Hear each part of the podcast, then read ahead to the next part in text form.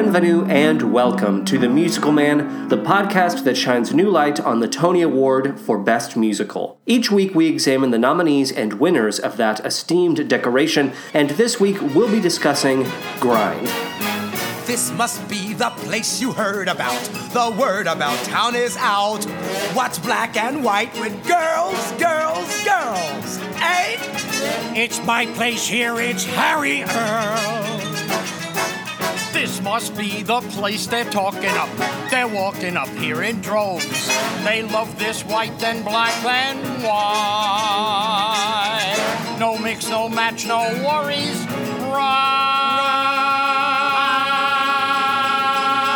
It ain't the best place. It ain't the worst place. But like the man said, in the first place, this must be the place. But first, how are we doing? I've been sick, Patty. I've been sick. I'm a sick little boy. Wah. I need to have my temperature taken. I gotta watch The Price is Right while having lukewarm Sprite. But I'm getting better, and uh, frankly, we have so much to talk about today. This week's subject is grind. Let's get those show facts right here and now. Let's dive in, shall we? Everyone got their swimsuits on? Everyone, uh, when did you eat? When did you? Don't dive into the show facts if you've eaten within the last 30 minutes. Ah, okay. You kids have fun. I'm just kidding. I'm the cool dad. Grind was a 1985 nominee for the Tony Award for Best Musical. Yes, that's right. We're going back to the year of my birth, 1985. Just imagine it, 1985. Jimmy Carter is in the White House, and everyone's talking about a little show called Caroline in the City. In 1975, we, we started in 1985. Let's go to 1975 when producers from Universal Studios approached Fay Kanin about writing a screenplay that focused on a biracial burlesque house in 1930s Chicago. The screenplay was ultimately not produced, and Faye would come to adapt it for the stage. Grind would ultimately open on Broadway on April 16th, 1985, at the Mark Hellinger Theater, and it would run for a total of 71 performances. Not great. The book, as I mentioned, was written by Fay Kanin. The music was by Larry Grossman. The director, uh, I'm sorry, the lyrics were Ellen Fitzhugh, and the director, now it's your time, the director was Hal Prince. The musical director was Paul Gemangiani. Ooh, I'm just butchering that name, I know that. The choreographer was Lester Wilson. The set design was by Clark Dunham, previously cited for his work on Bubbling Brown Sugar, if you have heard that episode. And the lighting design was by Ken Billington, and the costume design was by Florence Klotz. To review and extend my commentary from the Bubbling Brown Sugar episode I just referenced, as well as the Caroline or Change episode, none of the grind writers are black, and out of the entire creative team, only one member, Lester Wilson, I mentioned he's the choreographer, is black. This is not the balance you would want to strike for a show like this, which is explicitly about white and black characters and their struggle to come together professionally and romantically. More on that plot in a moment. I just have to assume that beyond the hiring of Lester Wilson as choreographer, there was little to no effort here in finding or hiring black artists for these key creative positions. How is the black experience being represented on that side of the aisle, on that side of production? You hired a lot of black performers, but where are the black writers and designers? Hello? I'm just putting it out there. I'm not saying, I always come to this part.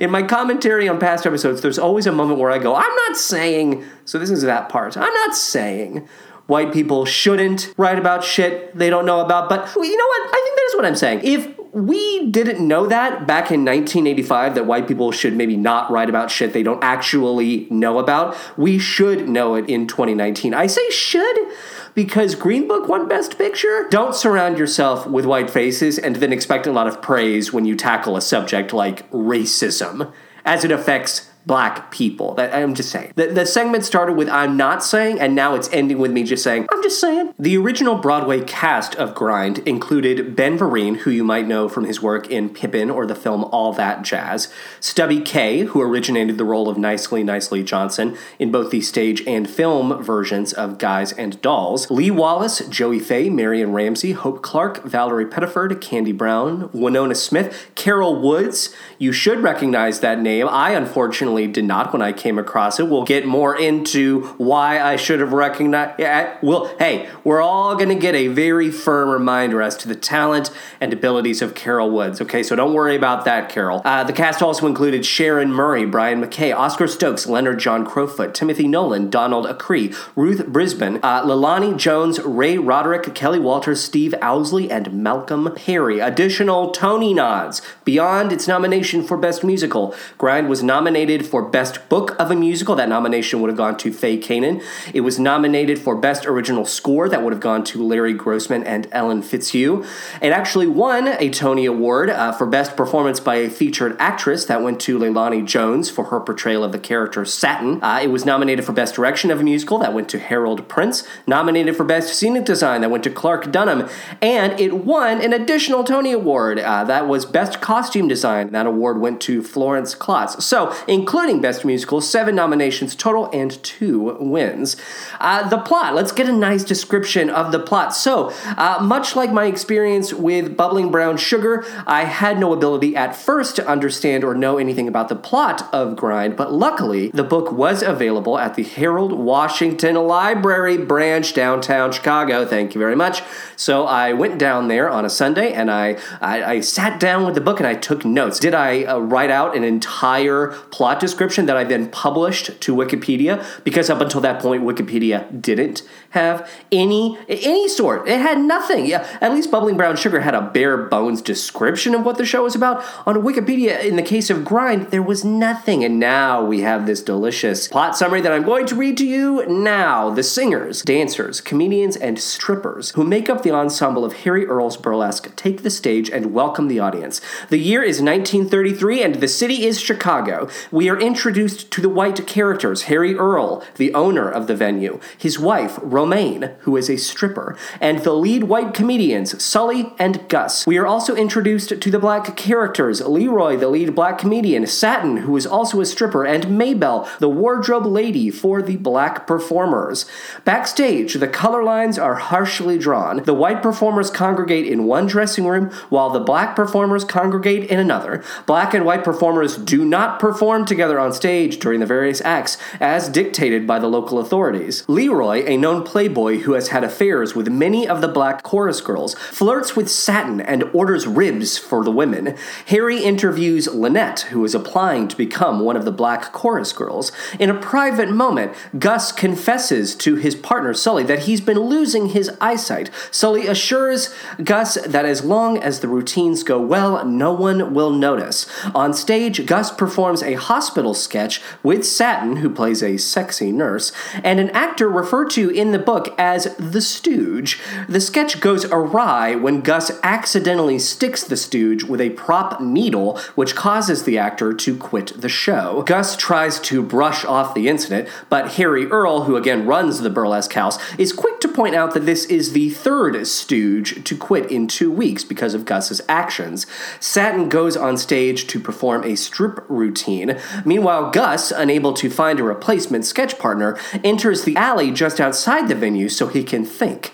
In a moment of desperation, he enlists Doyle, one of the many homeless men who reside in the alley. Doyle is drunk and doesn't speak, but Gus moves forward nonetheless.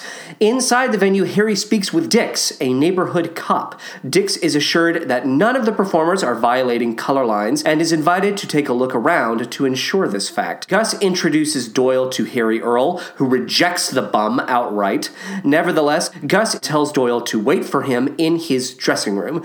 Doyle, confused and unfamiliar with the venue, walks upstairs to the black dressing room. Leroy arrives with ribs and continues to flirt with Satin, who has been unsettled by the appearance of the cop known as Dix. Leroy assures her and the black chorus girls that everything will be fine. And on a side note, it will be fine because we never see or hear from Dix the cop again. That plot thread is completely thrown out with the bathwater, if I can mix a couple of metaphors. When he goes upstairs to the black dressing room, Leroy is surprised to find Doyle waiting. He leads the stranger downstairs to the white dressing room and offers him a bottle of whiskey, which Doyle eagerly accepts. Gus, Sully, and Romaine desperately try to sober Doyle up in time for his first performance. In the alley, Satin meets with her kid brother Grover. Satin has been giving Grover money she's earned to help their mother, Mrs. Ovitha Fay. Mrs. Fay, who appears in the alley, makes it clear that she does not want her daughter's money, as it has been earned working at the burlesque venue. Mrs. Fay exits with Grover, leaving Satin to fume. Leroy tries to comfort her, though she assumes it is one of his passes. She reveals her true name is Letitia and insists that the woman Leroy sees on stage every night is not the woman he'd be bringing home. When she eventually settles down, it will be with the kind of man, quote, they don't make anymore. Leroy, taken aback by her display of emotion, makes a joke before heading on stage. During his routine, Leroy despairs over his inability to be serious when the moment counts. Gus and Doyle, having managed to squeak through their first performance, exit into the alley. When Gus tries to worm his way out of paying Doyle for his work, the latter lashes out. Gus begs Doyle to return the next day so that they may continue working together. Doyle, left alone, begins to sing to an unseen wife and son. He secretly longs to die so that he may be with them. Satin, who has seen him standing here in the alley, asks if he's okay, to which Doyle replies, quote, I could tell you I'm feeling no pain, ma'am, but I'd be lying. The next morning, the performers slowly enter as Gus waits for Doyle's arrival. The company sings, with the performers complaining and Maybelle encouraging them to do their best. We see Satin discussing a bike with Leroy over the phone. Gus is delighted to find a newly shaven, cleanly dressed Doyle waiting in the dressing room. Leroy enters with a new bike that he and Satin plan to give to Grover on his 10th birthday. When it's revealed that Leroy doesn't know how to ride a bike, Doyle offers to ride it to Grover's home. Leroy and Satin mock Mrs. Fay as they head to the south side of Chicago. At Mrs. Fay's home, Satin and Leroy arrive just as Doyle coasts in on Grover's new bike.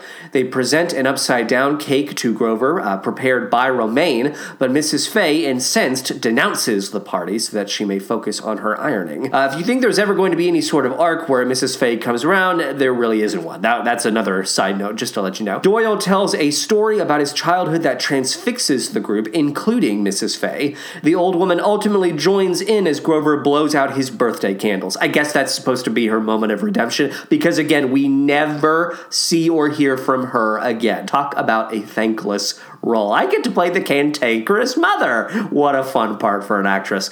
Doyle helps Grover learn how to ride his bike, but then a quartet of white punks, they are referred to as punks in the script, they confront the group and destroy the bike. Leroy, who is unable to process the situation, escapes into the closing number of the first act. Satin protests, but ultimately gives into the performance, assuring Leroy that what they've just experienced was nothing more than a bad dream. Satin gives Romaine a note from Grover thanking her for his upside down birthday cake. Though she is reluctant to accept, Satin agrees to sit in the white dressing room with Romaine and talk about the birthday party.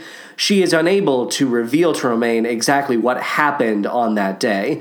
Leroy shows up with a receipt for a replacement bike, but Satin rejects his offer, insisting that he can't, quote, keep smiling everything away. Romaine enters the black dressing room to talk to Leroy and encourage him to keep trying with Satin. When Harry uh, sees that his wife is exiting the black dressing room, he reminds her that they could be shut down for such a violation, and his wife Romaine dismisses him out of hand. Gus introduces a juggling routine to Doyle, but is infuriated when his bad eyesight prevents him from juggling properly. Doyle suggests that they incorporate his mistakes into the act, and as they create this revised routine, Satin watches from afar and wonders about Doyle's past. Gus notices that Doyle is taking notes and insists that a true performer should, quote, never put it in writing. Doyle gets it, and the three performers come together for a big finish. Uh, Satin flinches when she realizes Doyle is holding her arm in this moment. When Gus and Doyle perform their juggling act on stage, it ends with Gus accidentally walking off the stage and becoming enveloped in the stage works. Harry declares that Gus is no longer fit to work at the venue. Doyle promises to help his new partner, seeing as Gus was the one to pull him out of the alley and give him a reason for living. Gus tries to appear cheerful but begins to fall apart when left alone. Romaine and Sully perform a comedy routine when a gunshot is heard backstage. Harry appears before the audience to report that an accident has occurred and the show has been canceled. Doyle is shown standing next to a funeral wreath as Maybelle, the wardrobe lady, and the company mourn the death of Gus. Leroy and Satin arrive backstage on a Sunday, having been unable to locate Doyle, who has gone missing since the funeral. Leroy takes a moment to clarify to Satin that he doesn't view her as a one time girl. He wants to be with her permanently for the rest of their lives, if she'll have him. Satin is lost in thought and states that she'll need time to think about Leroy's offer. Uh, despite this non committal response, Leroy believes he's on the right track and privately claims victory. Satin realizes that the only spot she hasn't checked uh, in her search for Doyle is the alley outside of the venue, and when she goes out into the alley, she is horrified to find a drunken Doyle being beaten by what are referred to in the script as street toughs. She barely manages to pry Doyle out of their grip uh, by threatening to call the cops. Doyle is taken to Satin's apartment where he drunkenly calls out for his dead wife and son. Sitting up in bed, he catatonically reveals how, when he was living in Ireland, he made a bomb intended to kill British soldiers on a train. It was only after the explosion that Doyle learned his wife and son were on that very self-same train. He collapses, and the next morning he reveals to Satin that his real name is Thomas. They kiss, and when Satin opens her door to leave for work, she is met with the sight of two cartons of ribs. She and Doyle realize that Leroy must have been outside the entire time. On stage, Leroy sings about Chicago and a century of progress during a big production number for the burlesque audience. The chorus girls appear on stage with Satin, and Leroy proceeds to humiliate her, ripping off her wig and G string in front of the entire audience. Satin escapes to her dressing room and is confronted by Leroy, who slaps her. He gets into a fight with Doyle that highlights the color line and causes the company to fight amongst themselves. Harry intervenes and demands that everyone everyone get back to work. Uh, Satin appears on stage to perform her standard strip routine. She is interrupted by the street toughs who have returned. Uh, they throw tomatoes at her until she is led off stage by the stage manager. Doyle confronts the street toughs and the company spills onto the stage to help fend them off. The group freezes in a moment of stylized theatricality so that Leroy and Satin can be shown backstage. They make amends and Leroy vows to help her in any way that he can, even if they can't be together. The Street Toughs are defeated, and the company triumphantly crosses the color barrier, vowing that they won't be segregated moving forward. Leroy, Satin, and Doyle are shown arm in arm once more as the curtain comes down. Now, if you're like me and were listening to that plot description and noticed more than a few comparisons to the 1966 show Cabaret, uh, we're on the same page. I, am right there with you. Uh, here are the comparisons that I noted. Maybe you picked up on a few more examples, but both shows take place in the early 1930s, pre World War II. Both uh, place a performance venue at the heart of the story. and Grind, that would be Harry Earl's Burlesque, and in Cabaret, of course, it's the Kit Kat Club. These shows are metatextual in that they often reference the, the existence, the presence of an audience. Both venues are essentially strip joints that occasionally incorporate sketch routines and other types of novelty numbers. Both venues try to provide an escape from an oppressive world and its prejudices in Cabaret, the MC sings, Leave your troubles outside. So life is disappointing. Forget it. In here, life is beautiful. The girls are beautiful. And in Grind, Leroy sings at the top of the show, When things start getting rough outside, this is the perfect place to hide. Both venues are nonetheless affected by the prejudices that they seek to escape from. Both shows include romantic subplots that are challenged by society. In Grind, uh, that couple is Satin and Doyle, and in Cabaret, it's Fraulein Schneider and Herr Schultz. The key difference between the two shows is that despite the soaring final notes of Cabaret, you get a clear sense that its characters will be swallowed up by World War II.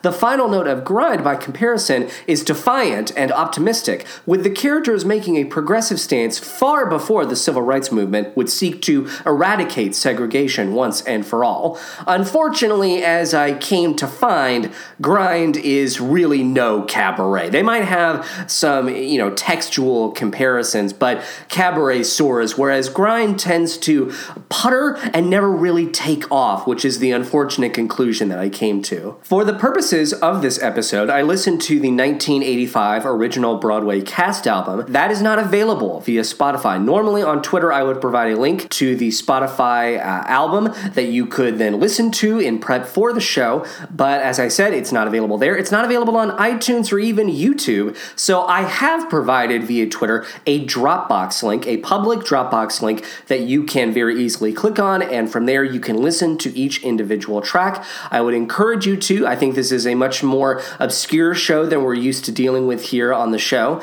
and I would think that most people wouldn't have a reference for it. And it's very important that you do when I talk about some of these songs because some of these songs are just truly nuts, whereas most of them are kind of forgettable. But those really kooky, crazy numbers, I would I would encourage you to take a look at that Dropbox link and check them out. I also watched the Tonys clip in which the cast performs the opening number of the show, which is called This Must Be the Place.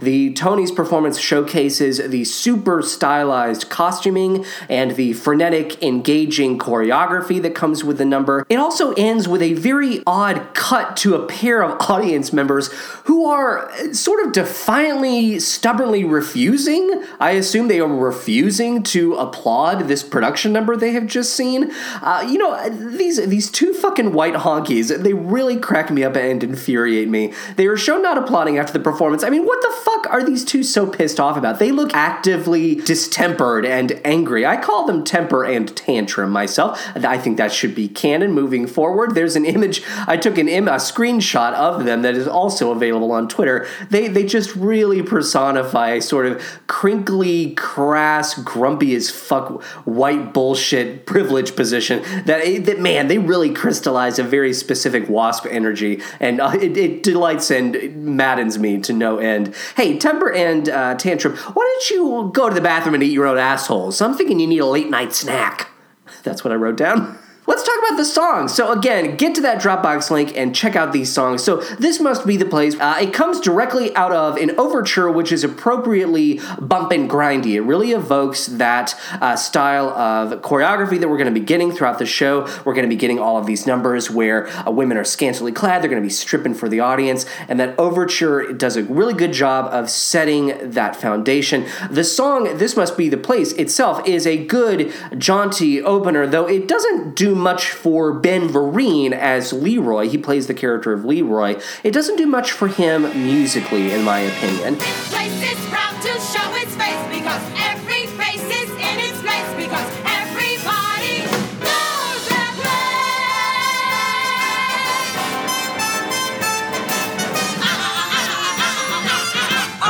Must be the place that's making good by taking good care of you. Ah, how far these girls go, heaven knows.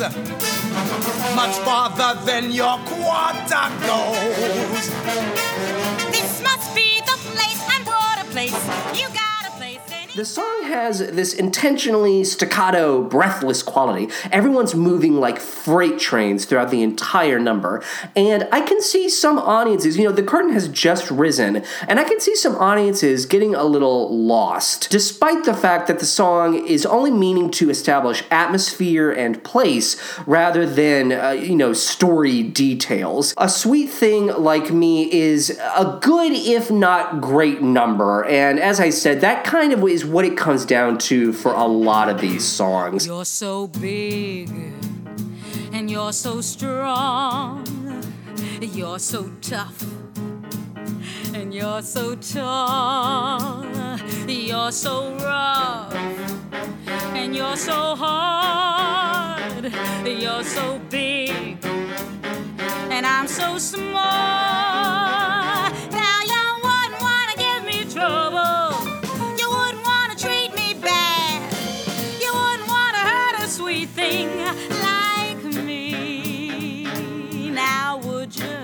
Like there have to be two dozen or more numbers like these in musical theater history where the female lead, in this case it's Satin, uh, she's introduced via this coquettish interaction with the audience. Uh, in this context, it's a you know a full-on strip number. Don't Tell Mama from Cabaret comes to mind when I hear a song like A Sweet Thing Like Me. But when the chorus girls on this track join in with Satin, it immediately evokes Hey Big Spender from Sweet Charity. So let's hear the chorus girls from A Sweet Thing Like Me.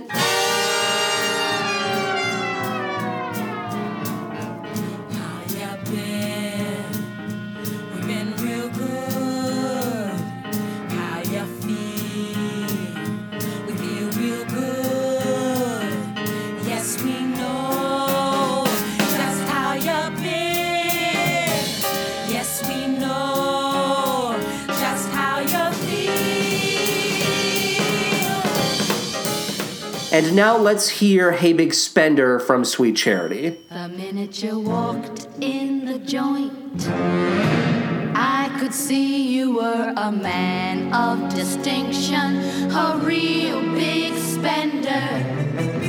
Good looking, so refined. Say, wouldn't you like to know what's going on in my mind? So let me get right to the point. I don't pop my cork for every guy. I think it's a more than apt comparison. It actually starts to feel truly original. A sweet thing like me, I mean, that actually starts to feel like it's coming to life within the last 15 to 20 seconds of the track. But by that point, the show it's more than ready to move on with itself. That's that I kind of came to that conclusion as well with a couple of these songs that only towards the end do they decide to inject a little bit of originality and zaniness, and then we're just done. and and you you feel let down, unfortunately. Plenty of times I've been in plenty of jams, like back in 1906. The Frisco fire. Curtain goes up. I mean, it really goes up. And I'm about to become a baked banana for hire. But me, I get myself out. I'm watching the rafters come tumbling down and how I run, I get myself out. It's maybe the only time I didn't run back for a bound. Stubby Kaye gets a nice but not especially memorable character song called I Get Myself Out. This is the first time that we can really get a sense of his character, and it's about all we're ever gonna get when it comes to a sense of his character. The song, as written, is capitalizing on what we liked about Stubby Kaye when he played Nicely Nicely Johnson in Guys and Dolls. We, we like to have him singing about an experience that he had, stories in which he got himself into and out of jams. I mean, that that's exactly what he was doing in Guys and Dolls when he sang "Sit Down, You're Rocking the Boat," and that's what he's doing here with "I Get Myself Out." I guess I guess the thinking was if it worked in 1950, it'll work in 1985, right? Well, not not so much overall. Not to be too down on Stubby Kaye. I don't mean to be too down on him, but the the flute that you hear in this track seems to be guiding him along. Plenty of times I've been in plenty of jams,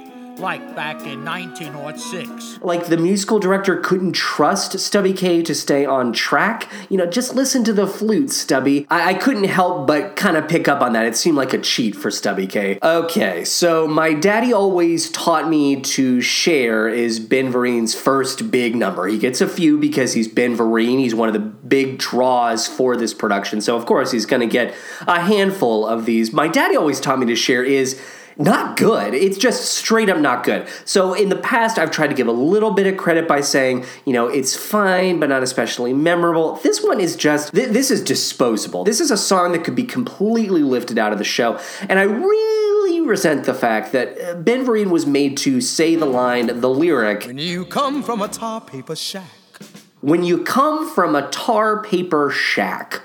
What the fuck did anyone in those writing meetings, those writing meetings, you know, I let's remind ourselves, entirely staffed and populated by white faces. What the fuck did anyone in those meetings know about living in a goddamn tar paper shack? Don't make a black actor say tar. Let's just make that a rule. If that wasn't a rule in 85 and it's still not on the books in 2019, that that's just on the books now.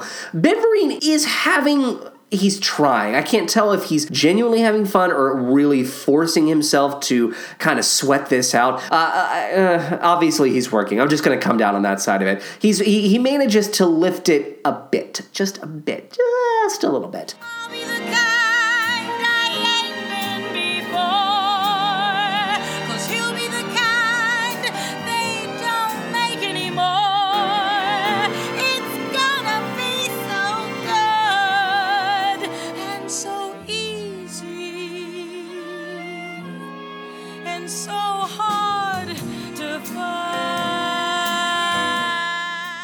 Things to One Man is the song that Satin sings to Leroy, making it clear to him that she is the type of woman who is she is strong and she is going to make very clear choices when it comes to the man that she is ultimately going to stand next to for the entirety of her life. She's not going to give herself to someone she feels uh, has a passing fancy mentality when it comes to women. I would like to make another comparison to Guys and Dolls and hold this song up alongside the Sarah Brown song All Know from Guys and Dolls.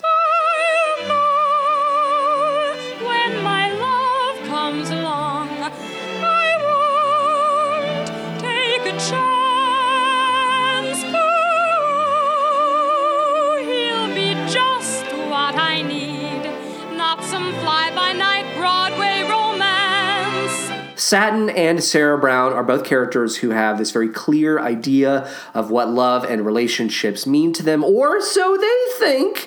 Little does Sarah Brown from Guys and Dolls know that she will ultimately fall for a gambler, and little does Satin from Grind know that she is ultimately going to fall for a terrorist who inadvertently blew up his wife and child. You know, life's funny like that sometimes. You know, sometimes you wake up and you think to yourself, oh, I'm going to be single for the rest of my life. And sometimes you're really sad about it. And sometimes you think to yourself, no, I like to stand on my own two feet. I'm a strong, independent person. I don't need no man.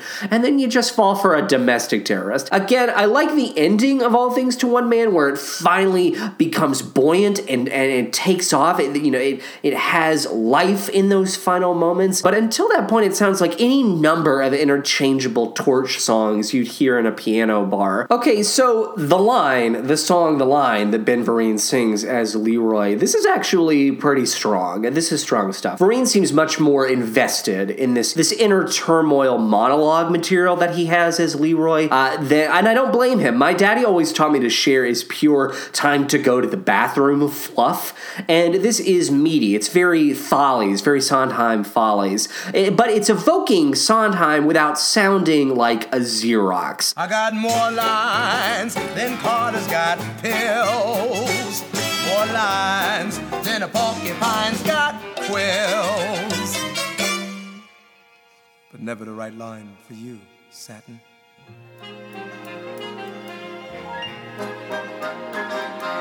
I should have said back off. Hold on.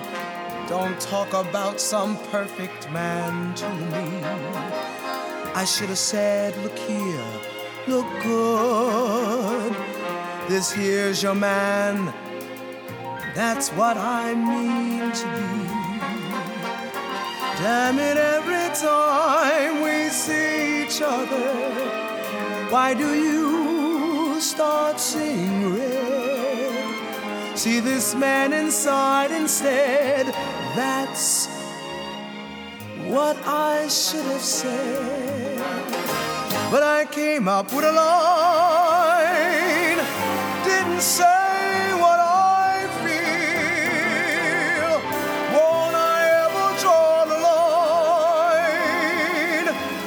between what's funny and what's real?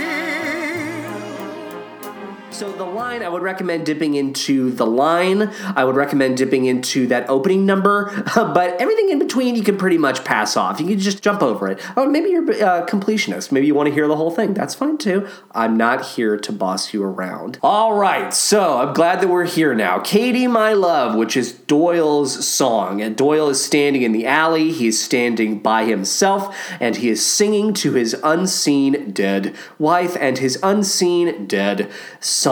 Listening to this was such a strange and unintentionally funny experience for me. To reiterate, I read the book before sitting down with the cast album, and Doyle on the page reads as a very troubled, crazed man. He seems broken, and that makes sense. He's, you know, he's been living on the street, he's dealing with alcoholism, and he explicitly states that he's been trying to die so that he can be with his wife and son, but he doesn't have the ability to commit suicide, and so he's been driving himself to the bottle. He's been living on the street, and he just wishes, he hopes, and he prays that one day he, his life, his light will be snuffed out so he can be with them again. That image is so powerful. That image of Doyle standing alone in an alley, singing to those unseen loved ones. I thought reading the lyrics uh, in the book, I thought the song was going to be eerie and unsettling. And uh, maybe that's my fault for bringing that kind of expectation to the song. Maybe I needed to be more objective. But when I heard the actual, the, you know, the, the music that comes with these very heavy, weighty words, I, I just, I was utterly gobsmacked. Yeah, you have to li- uh, just listen to this. Katie, my love, Timmy, my lad. I know I promised you I'd be dead, but something or other will rear its head and stand there in my way. Alay.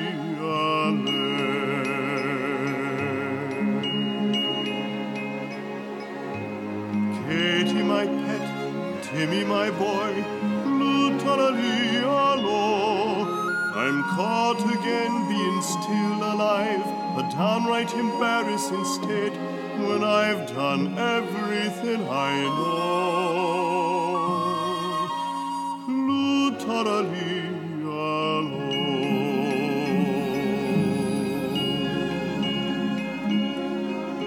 It's cold where I sleep, it's poison I drink. How can it take so long? You'd think I'd awake and find me gone. What am I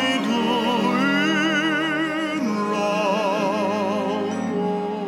That what you just heard is basically Oh Danny Boy. This is operatic bedtime 1940s lullaby stuff. This is moldy musical theater stuff that we're getting served up here. It's kind of awe-inspiring how A, the song is totally at odds with the score's established style, and B, it is also at odds with its dark lyrics. I can easily imagine audiences cracking up at this, just tittering and giggling through the whole thing. And it should have been reworked completely from the ground up. The Grind is a sort of mini showcase for Carol Woods, who plays the wardrobe lady, Maybelle. Later on, she'll get a full song. But this is the moment when I realized oh, wait, of course, this is the Carol Woods who played Mrs. Crosby, the housekeeper, in The Goodbye Girl, in case you were like me and didn't remember her name right off the bat. Uh, here she plays a fucking wardrobe lady, so I think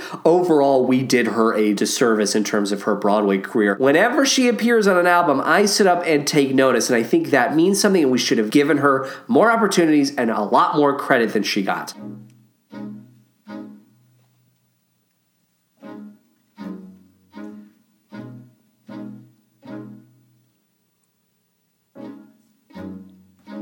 That back there is such a painful minute. Who the hell would want to stay in it? I'd rather forget it. Who'd want to face it? Did something happen? I can't place it. Speaking of places and speaking of faces, let's speak of anything that'd be. Uh, that'd. That, aces!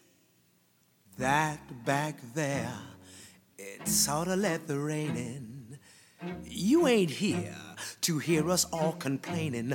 Too much strain, you know it's awful draining. Why push pain? You're here for entertaining.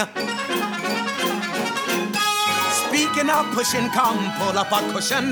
Toss me my cane and my hat. This crazy place slash act one finale. I like what you just heard. I like how the track starts. I like that very just quiet drumming instrumental, that very repetitive instrumental. And I continue to enjoy the moments where we get to go inside Leroy's head. Uh, he's the only character in the entire cast of characters that we're allowed to do that with. We can sort of fully dive into his subconscious and hear all of the very insecure, panicked thoughts that this character has. Uh, ben Vereen brings this home much more naturally than the lightweight material that he's had to whip into shape at other points in the show.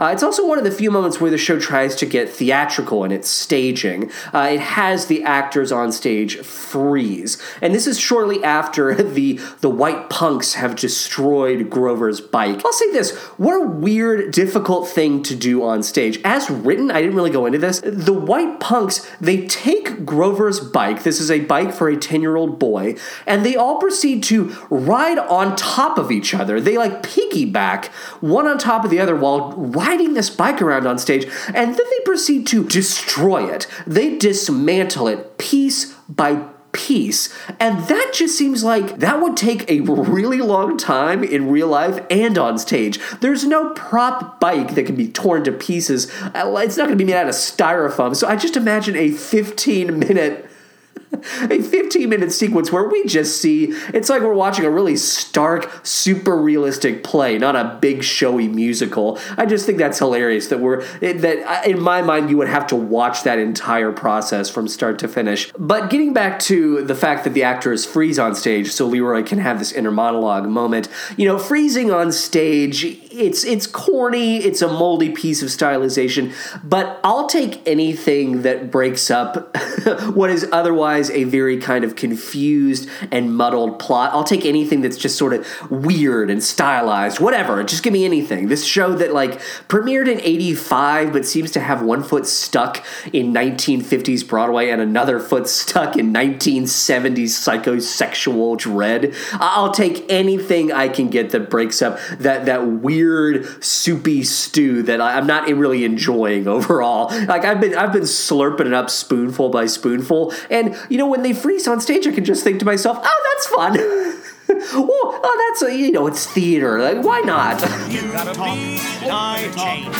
When it's free to rearrange what you got. Never put it in writing. It's Or temporarily oh, you'll put on the permanent, loosely speaking. Say that you say something you stole. Okay, if Nothing it was heard well and not read, Never put it in writing. Can't lock the spur And of the moment in a cage. Which can make repairs. On the Change the time, name of think on your Always feet. need It's With luck, And you won't not stop easy with with nothing say. When the man upstairs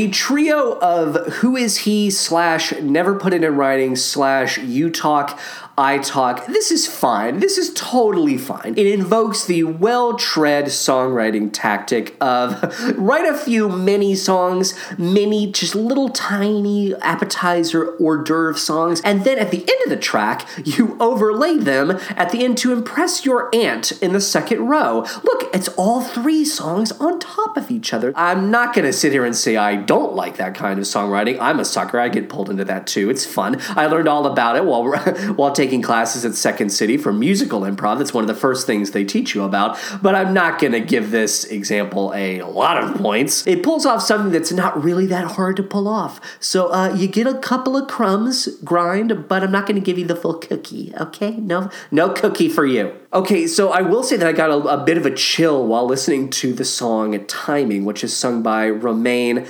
and Sully. This is the moment where off stage, we don't see this, but off stage, we hear the gunshot, the, the gunshot that signifies that uh, Gus has uh, potentially killed himself, and we come to find that he has indeed killed himself. What's so creepy about it is that you can hear the gunshots mixing really well with the orchestrations to, to an extent that I, I started to question myself. I wondered, are those the gunshots that I've read about in the plot, or is is it part of the instrumental? And it, it took me aback when I, when I thought that I heard those gunshots. It really kind of shook me. It's subtle and haunting when you know what's actually happening. I, I, I don't think I've said this, but I'm really glad that I read the book before sitting down with the album because without that context, it's really difficult to understand what's going on. And I never would have picked up on something like the gunshots being mixed in with the instrumentals. I did enjoy that moment. I did. I did. I enjoyed it.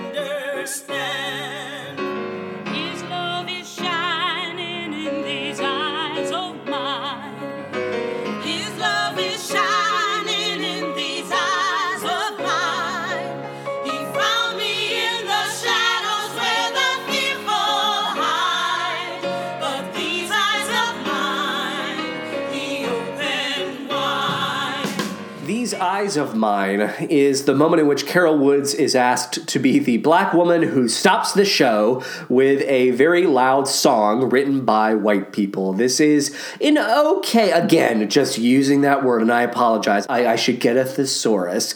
But this is a perfectly serviceable, that's what we'll use this time around. The password is serviceable. Bing!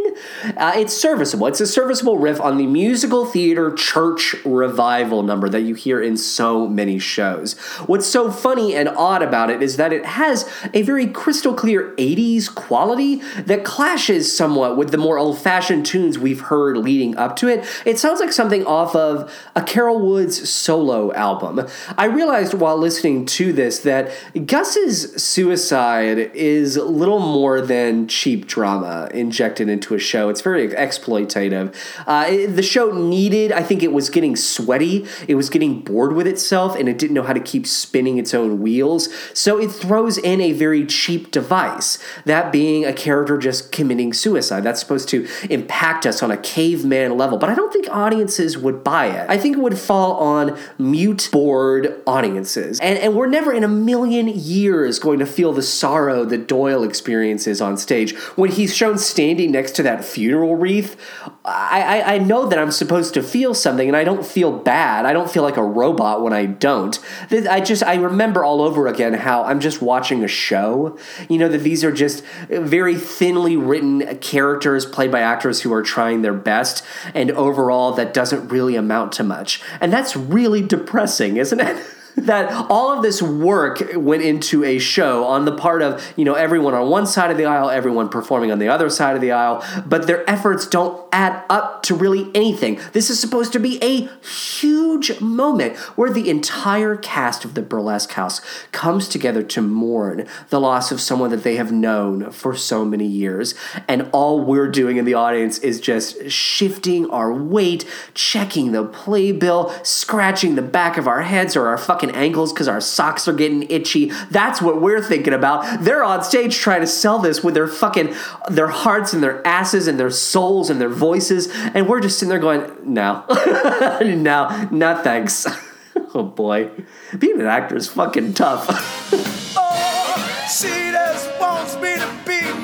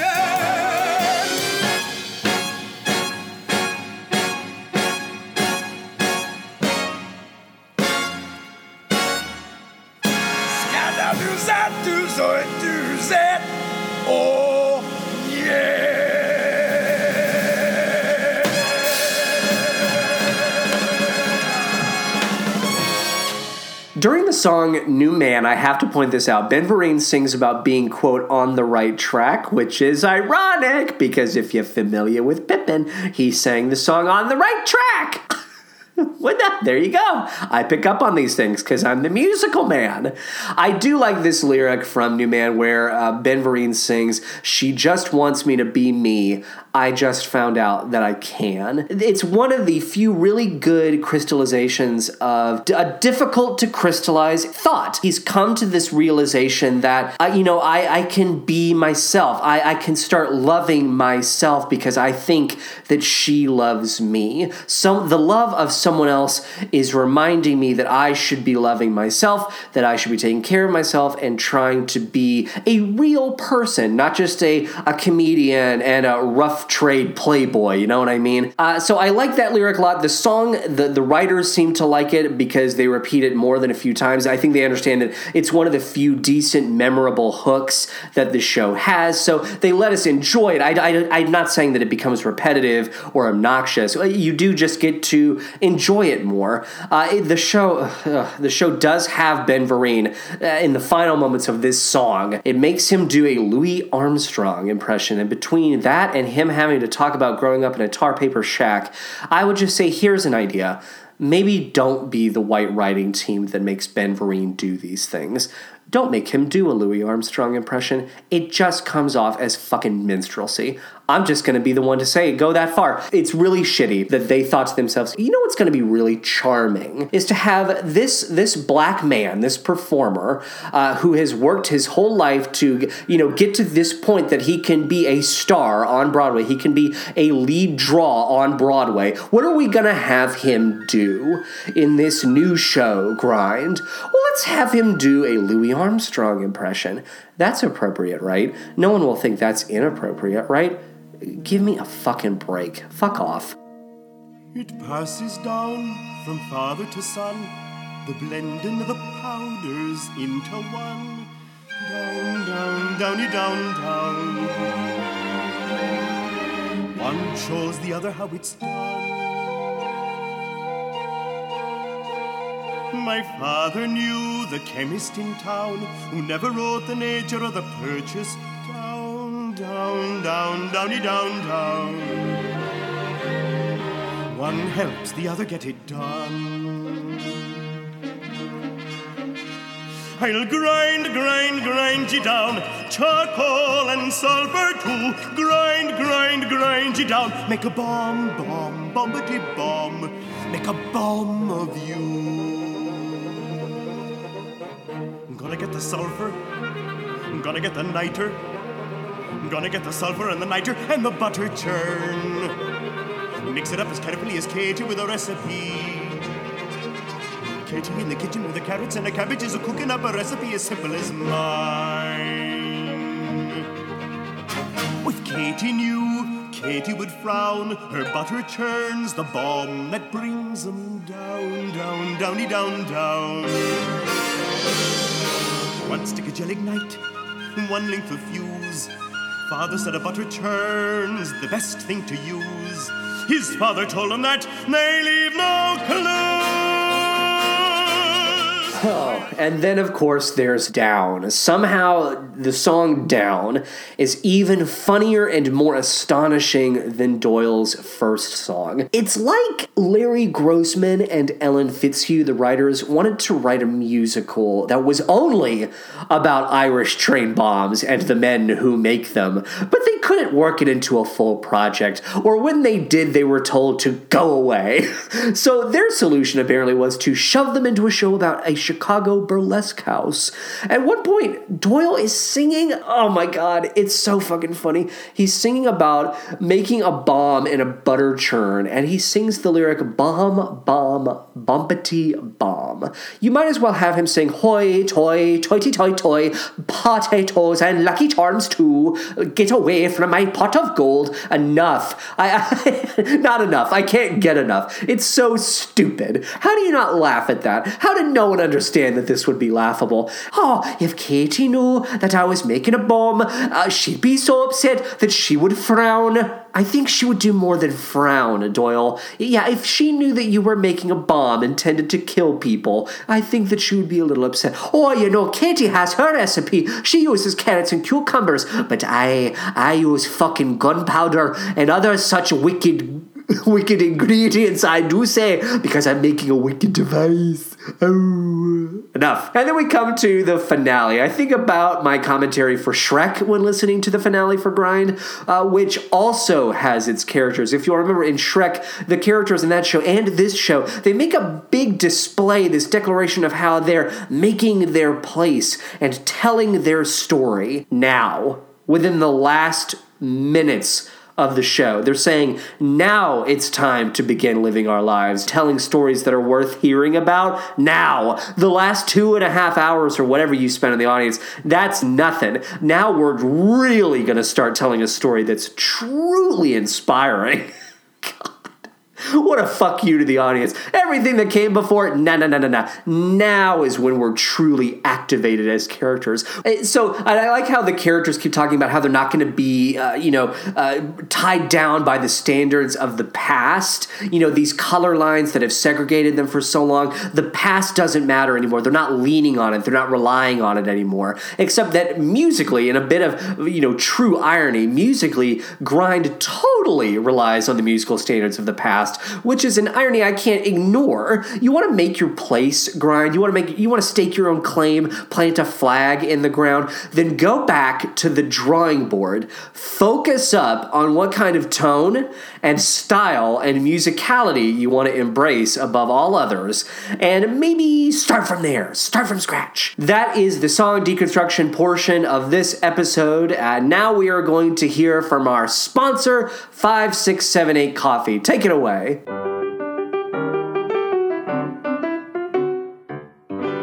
hi there, it's me, Winthrop Paroo from The Music Man. Oh, you know The Music Man. You remember me, little Winthrop Paroo? Oh, at the movie I was played by a little redheaded boy named Ron Howard. He doesn't really look like me, though. I got big buck teeth with a big space between my teeth. It gives me a big old lisp, and Really self-conscious about it. Oh, my mom, Mrs. Paroo, who's like a million years old, and my uh, sister, who's basically old enough to be my second mother, oh, they're always telling me, Winthrop, you gotta work on that lisp. You gotta work on that lisp. But I'm too busy running around drinking five, six, seven, eight coffee. You know what I'm saying? And they're like, oh, come on, Winthrop. You can't be drinking that coffee. You're just a little kid. And I'm like, shush, you don't know what you're talking about. This coffee is delicious. It's better than candy. It's better than Sody Pop. It's better than any of the comic books down at the local five and dime, I do say. Uh, and so you, you gotta get yourself a cup of this coffee. If you're in Gary, Indiana, if you're in Paris, Louisiana, France, New York, or Rome, you gotta go down. You gotta get yourself a freaking cup of this Uh, okay, oh, I'm gonna try a little harder. Okay, I'm gonna stop drinking all the coffee. I'm gonna be a good little boy. I've changed my mind, and I'm gonna try to work on my lisp. So let's see. You know what? I'm just gonna have to keep working on it. Five, six, seven, eight coffee. You can count on it. And you can count on me, a little Winthrop. Oh, I just shat myself. Final thoughts on Grind. You know, beyond that fun opening number, there were truly aren't any musical moments that got my hairs standing on end. There were moments where I was intrigued, but I, wa- I was never blown away. I was never fully on board or impressed. I found myself checking out a lot, actually, while listening to the album, and that was a big disappointment. The book on its own actually led me to have high hopes for the overall work, but listening to the album brought me down to earth, and it even lowered the book's standing in my mind by association, which was a really big bummer. Now, as a reminder, the winner of the Tony Award for Best Musical in 85 was Big River, and the other nominees that year were Leader of the Pack and Quilters. Now, uh, I could, uh, you know, try to answer the question did Grind deserve to win Best Musical that year? But honestly, when I look at the overall slate and, you know, the other two shows that we have yet to discuss, if the if those other two shows from that season are as bad as I've heard, I'm willing to declare a four-way no-win tie across the board for the 1985 season. That's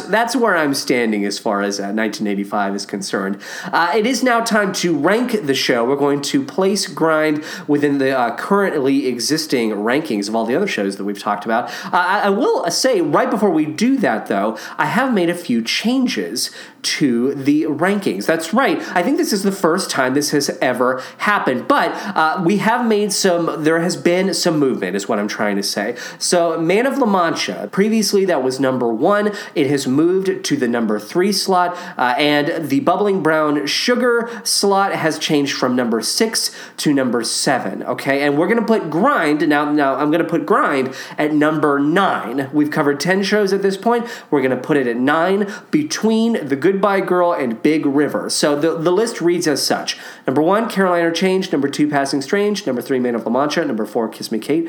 Uh, number five, Natasha Pierre and the Great Comet of 1812. Number six, Shrek the Musical. Number seven, Bubbling Brown Sugar. Number eight, The Goodbye Girl. Number nine, Grind. And number 10, Big River. Now, I'm putting Grind at number nine, as I said, uh, but why? Well, let's start here. The Goodbye Girl and Grind have a common problem.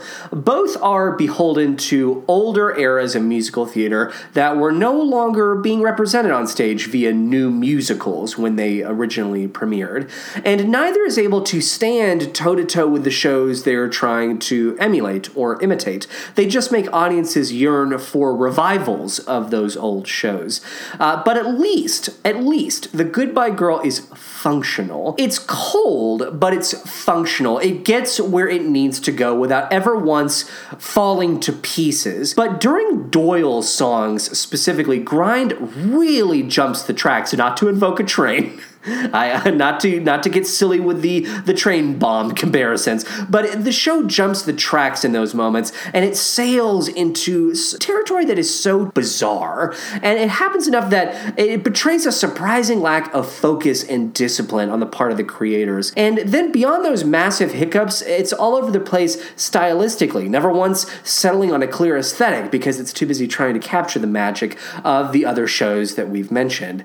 Oddly enough, the tiny amount of what the fuck fascination I have with Grind is what puts it above the likes of Big River. Grind is an oddity that's tackling compelling material in a batshit way, and it's unsuccessful in the in that attempt. Uh, and I would seek out a revival if we ever were to get a revival of Grind. Uh, but Big River, I still view that as such corkboard pablum. I wouldn't sit through it for free. Look, if it seems like I'm rambling and had a hard time figuring out where to rank Grind, it's because I am, and I did. I want to give Grind credit. I want to be generous. And I think with a reworking of the book and a revitalization of the score in the hands of other artists, artists of color, hint, hint, it could be worthy of a higher slot. But I can't ignore what I know. And what I know is that the score is flat. And I know that the book is all over the place. And I can't ignore that simply because its intentions are to tackle big issues with style and panache. You aimed high, you had big goals, Grind, but you absolutely missed the mark. So for right now, as a, as a reminder, you're going to be sitting at number nine between The Goodbye Girl and Big River. And it's now time to determine which show we discuss next. And to do that, we'll need to take a ride on the musical carousel, otherwise known as the random number generator I named after that classic Rodgers and Hammerstein show, Little Orphan Spammy, the spam that had no mommy and also no daddy. Everyone ready? Okay, great. Then away we go.